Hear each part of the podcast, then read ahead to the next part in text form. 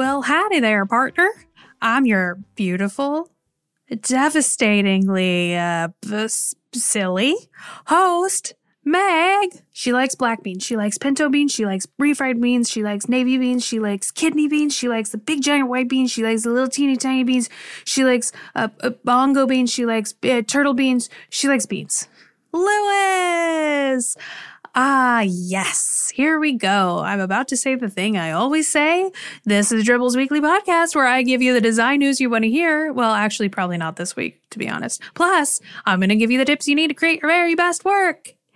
In this episode, I uncover a TGI Fridays conspiracy. It's an international rebrand scandal.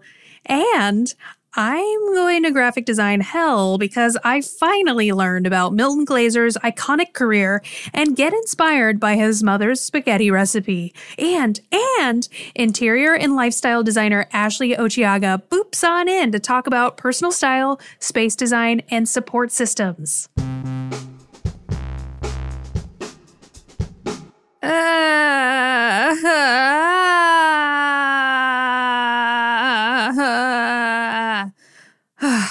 That's exactly what it feels like to have to scroll through yet another Slack channel to find what you need to find. Worse, when you've got a client who expects an update right now and it's straight up not there. There's that and then there's Basecamp, the all in one place to keep all your stuff and run your design company the calm way. Ah, they've got a super dope client feature that's unlike any other project management software out there. You just pick only what you want to share in the project and boom! Client feels warm and fuzzy and you don't have to waste your time. So start working the calm way today for free at basecamp.com.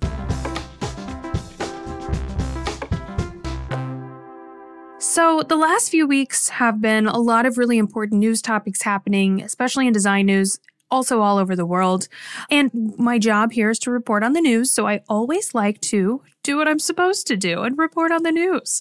And while I was perusing all of my news sources that I check every week to decide what stories I want to talk about this week, I stopped in my tracks because I found a brand redesign for a brand that is one of the most iconic brands of my life. TGI Fridays. And yes, there are more important things happening in the world, but this is my podcast and I get to choose what's on here. so I want to talk about this TGI Fridays brand redesign. And I may have stumbled into some kind of conspiracy happening because the brand redesign of TGI Fridays UK is new, whereas the brand of TGI Fridays US is not new. And what gets even weirder and more interesting is that what happened with TGI Fridays UK is shocking news. They dropped the TGI in TGI Fridays. It's just Fridays.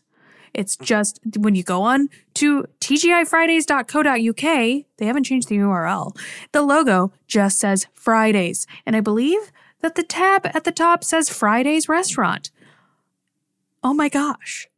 So something is happening in the UK where they're not thankful anymore that it's Friday. It's just Fridays. I don't know what that means.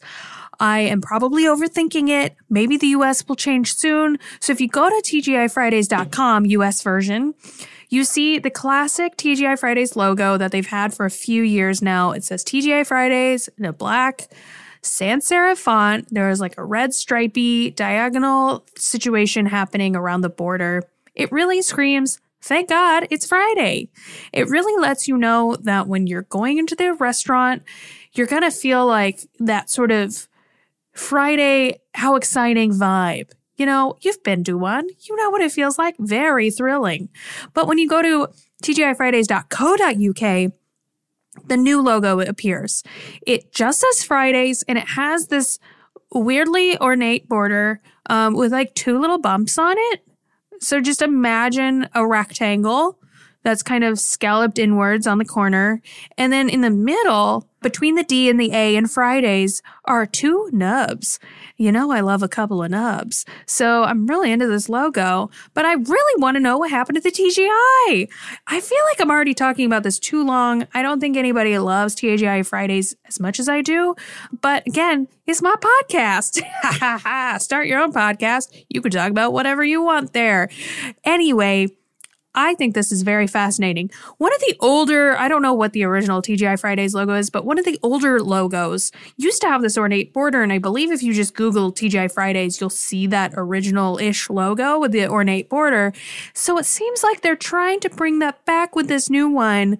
Um, but it's just black and white. There are no red and white stripes involved in the logo itself but they have absolutely incorporated it into the brand system because if you go to tgifridays.co.uk, you will understand what I mean. It's very black and white, and then you get those bold red and white stripes. Very exhilarating to me. Again, like every single brand redesign review that I do, I love part of it. I don't love other parts of it. I just really have more questions than answers about what's happening in the UK right now. Why are they not thankful that it's Friday? Um, they're just kind of stating a fact by saying Fridays. Welcome to Fridays. Do you like Fridays? This is Fridays. Rather than thank God, thank God it's Friday. That really is an optimistic outlook on life. And Fridays just really, it's stating a neutral point. And that neutral point is suspicious to me.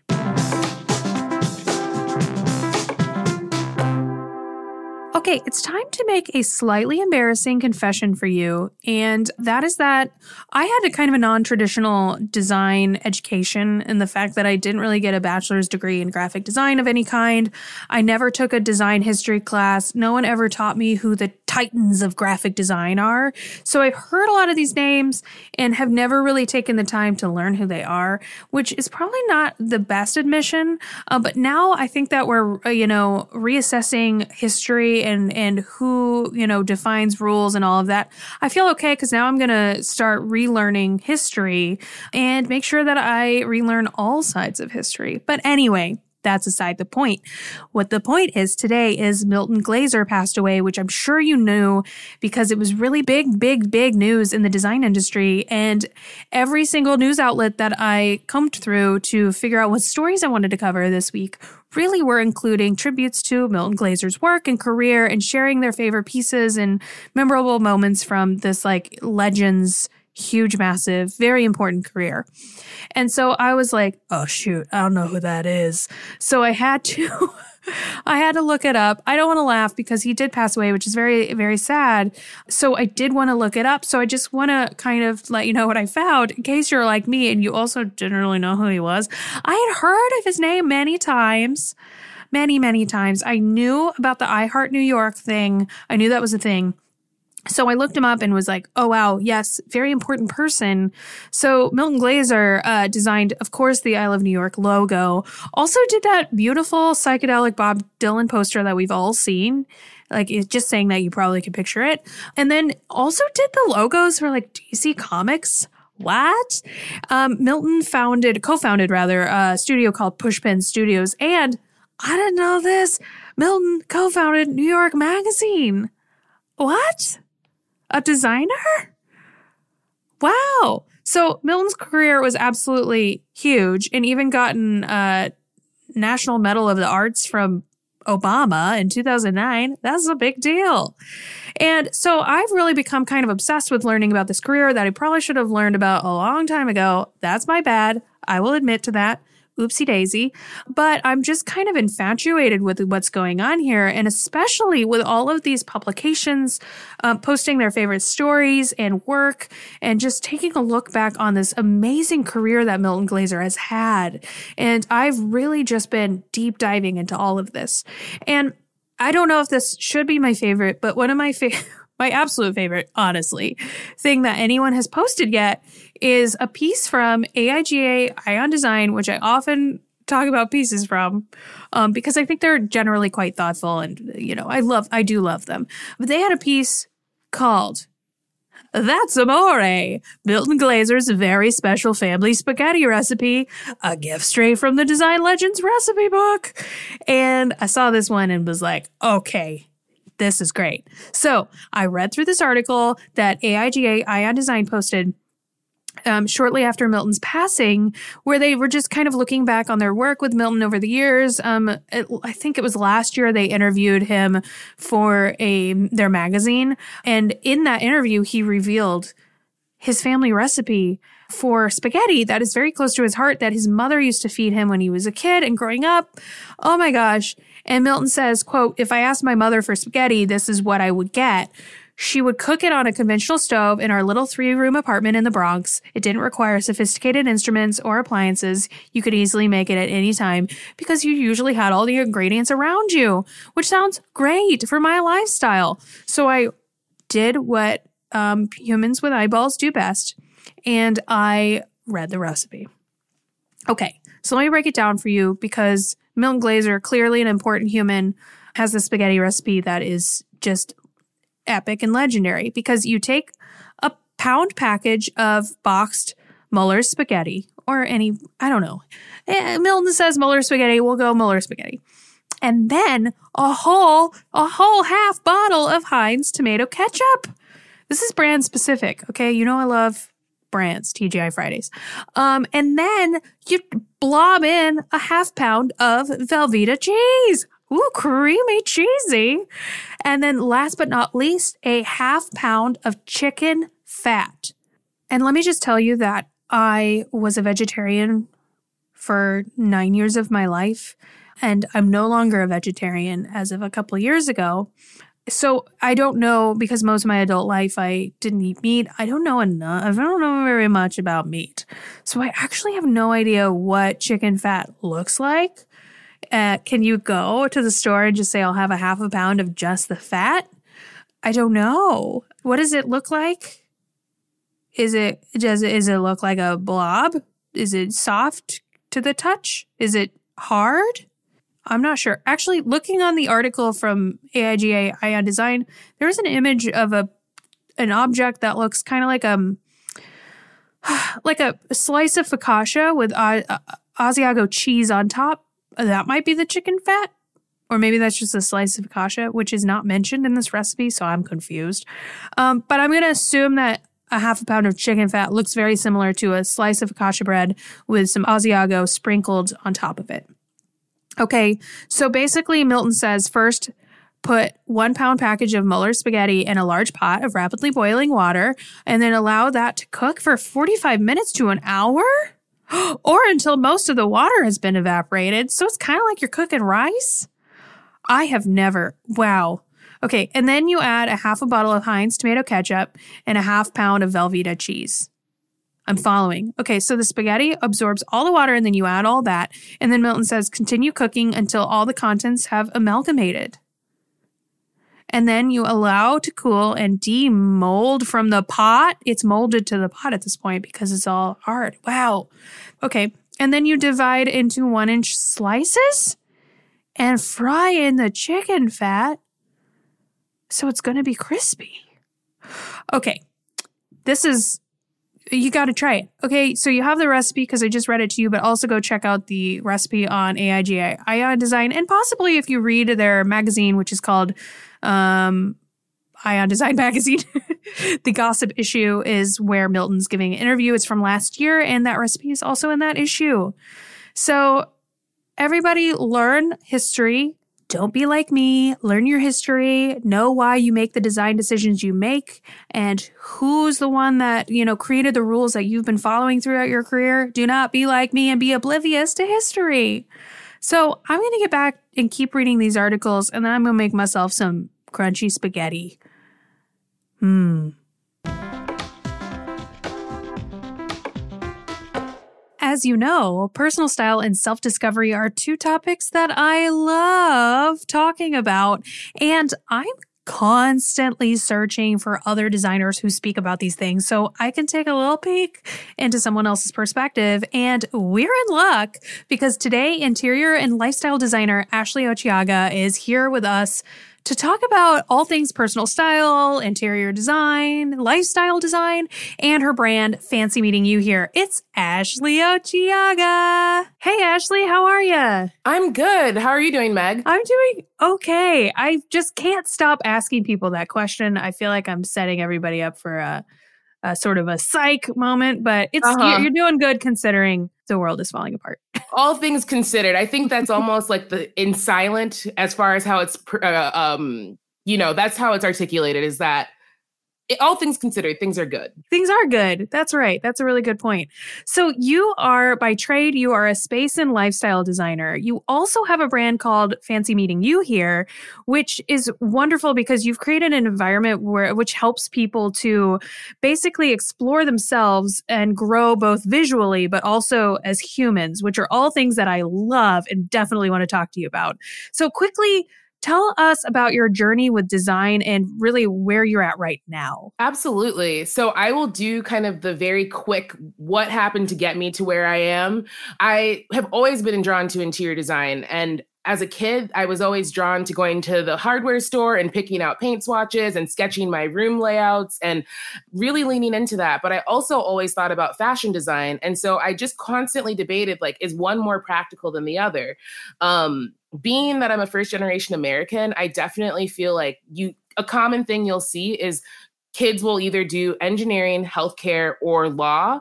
And so for me to say I wanted to do design, I basically was extra determined to succeed because so many people were doubting me or thinking, like, that's wild. Why would you do that? So, yeah, here we are now. I've graduated back in May 2015 from the U of M uh, College of Design here in Minnesota. And uh, I've been working in the industry as a commercial interior designer with my NCIDQ certification and doing my whole side business thing as well. So, it's been really a fun journey. And the determination I think just kept pushing me to say I am going to prove you wrong. That's so great. I feel like uh, humans go one of two ways whenever they're, you know, faced against adversity or people are pushing against what they want to do and who they want to be. It's either you let the fear uh, prevent you from moving or you let the fear drive you into doing and you know saying like i gotta prove this. Um, so i'm glad we are all very thankful that you did the latter. I yes me too. Thank you. So as you have moved through your career as an interior designer primarily i'm definitely noticing that you're branching into other areas which i'm very excited about. So yes. have you found that fitting into one specific label or sort of specializing or niching down into a thing has held you back or has it helped you thrive? I love this question because I think that it's a balance of both. Like I think that this journey to um especially with FMYH and bringing it to life, it's like fear of wanting to not come off as like I'm dabbling too far into too many things because then it's like, well, what's this girl about? What does she actually do? But on the flip side, like I've been told that people expect you to have one expertise and they're not going to trust you if you have others. But to me, I just truly believe space and lifestyle really play off of each other and one impacts the other. So I'm looking at that intersection and um, how you know you can do the work on the inside and also how the space outside of you supports that and vice versa fascinating i completely agree so you definitely when it comes to wardrobe interior design and all of that you have, and especially with your brand design, um, you have definitely a strong personal style, which I love.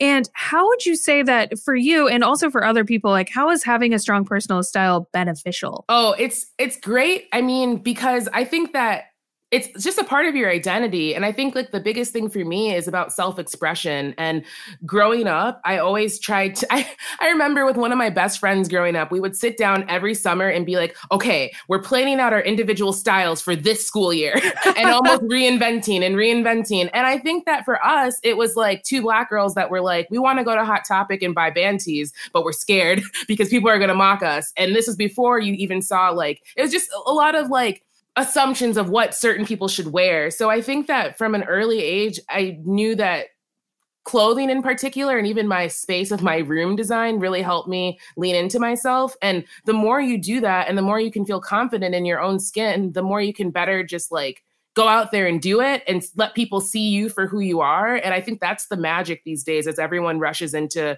wanting to start their own thing. It's like don't emulate who someone else is really deepen into figuring out who you are and what your unique you know messages oh my gosh absolutely. And i think you're a really great living embodiment of that. And i think the magic too of of being yourself very originally and outwardly is that hopefully i mean you're definitely going to inspire other people to be like you but i would hope that it also really inspires people to see you being yourself and uh, you know a person that's unlike anybody they've ever seen and that would hopefully then inspire them to do the same for them, which I think is really important work that you're doing. Yeah, I totally agree. And that's my hope. And I loved one of the questions that you sent over, just thinking about like when people are developing personal style, should it be an individual journey or should it be like more of a group journey? And I think that that balance point is again it, having friends who you can experiment with and who can push you and, and, encourage you and say, "Yeah, dude, do that. You can do that skirt or whatever it is." Um, I think that that's good. And on the flip side, you don't want to be so tight into that group that if you deviate from what that group deems acceptable, that you don't you feel uncomfortable, so you retract back. So I think it's all about like just mixing your friend group up too, so that you have exposure to different people um, and just different inspiration. Yeah, that's a very good point about keeping communities and groups of friends because I I don't know about you but I've I've certainly struggled throughout my life to find those right people that made mm-hmm. me feel supported and encouraged no matter right. who I wanted to be and I know that that's such a crucial first step is to finding one person, two people, mm-hmm. a small group of friends or just a community in any way that makes you feel safe enough to explore seriously who you are and what you want that to look like. It's so important. Yeah, absolutely. Yeah.